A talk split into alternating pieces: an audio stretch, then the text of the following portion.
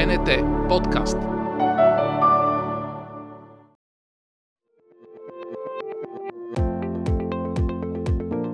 Здравейте! Аз съм Симона Кръстева и в днешния епизод на Арт Детектив и Националната галерия ще ви представим музейните турове заедно с Мартин Косташки.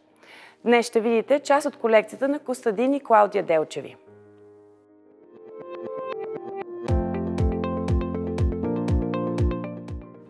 През 1982 година в колекцията на Националната галерия, чрез фонд 13 века България, постъпва едно от най-щедрите дарения, правени някога в нашата история. Семейство Делчеви или Костадин Делчев и Клодия Делчеви, които живеят в Париж през целия си живот и колекционират произведения на изкуството, решават да дарят своята колекция от 37 творби на Националната галерия. Едни от тези творби в момента са част от постоянната експозиция на квадрат 500 в Националната галерия и могат да бъдат видени в зала номер 10. Зад мен произведението, което маркира тази колекция и дава нейното начало, е портрет на млада жена от френският импресионист Огюст Ренуар.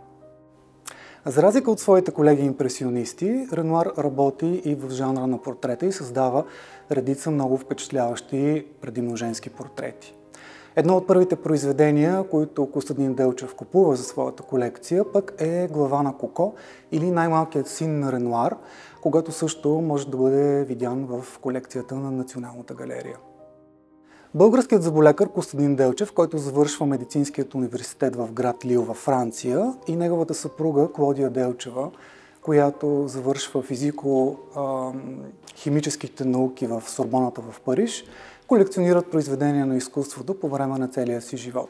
През 1982 година, при едно от техните посещения на София на България и при тяхната среща с Светлин Русев, те решават да дарят тази голяма колекция от произведения на Националната галерия. Колекцията на семейство Делчеви се състои предимно от творби на художници от така наречената Парижка школа и на френски импресионисти. Семейство Делчеви живеят с тези картини, които са окачени по стените на техния дом в Париж. По някакъв начин те заместват липсата на деца в тяхното семейство и цялата любов, грижи и внимание, които семейство Делчеви, Костадин и Клодия Делчеви притежават, всъщност са насочени към тези произведения. Една малка и много ценна книжка, издадена през 1986 година, каталог посветен на това дарение на тези творби и един от малкото останали екземпляри държа в ръцете си в момента. В него са описани всички творби, всички автори, които са част от тази колекция, над 37 имена на български, включително автори, както и на чужди. Имена като Гюст Ренуар, Жул Паскин, Анри Матис, Пол Синяк намират място в колекцията на семейство Делчеви.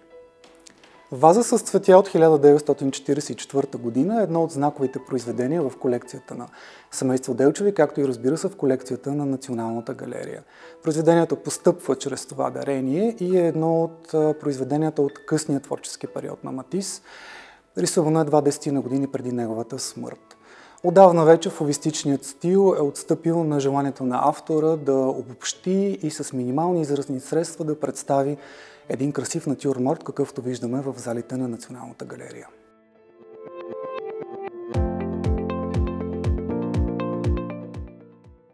Пред кое произведение се намираме в момента? В момента се намираме пред едно от най-впечатляващите произведения в нашата колекция, което се казва Глава на Коко, рисувано е през 1904 година от Огюст Ренуар и представлява портрет на неговия най-малък син Клод, когато на Галено вкъщи са наричали Коко. А, това е и първото произведение, което семейство Делчеви закупуват с първите спестявания, които успяват да съберат и бележи началото на тяхната колекция. Има ли интересен факт, свързан с тази творба и какъв е той? Може би едно от най-любопитните неща, свързани с това произведение, е, че когато Ренуар рисува портретът на своя най-малък син, е вече на 60 години с много напреднала форма на ревматоиден артрит, което не му позволява да борави така с четката и материалите, както в по-ранните етапи от своето творчество. Въпреки това, това е а, наистина един много сантиментален, много интимен портрет, свързан именно с а, тази много лична връзка, която може да има само баща към своето дете.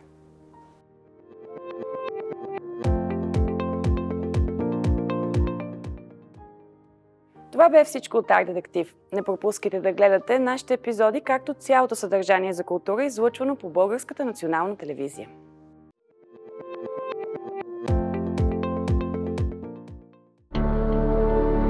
БНТ подкаст.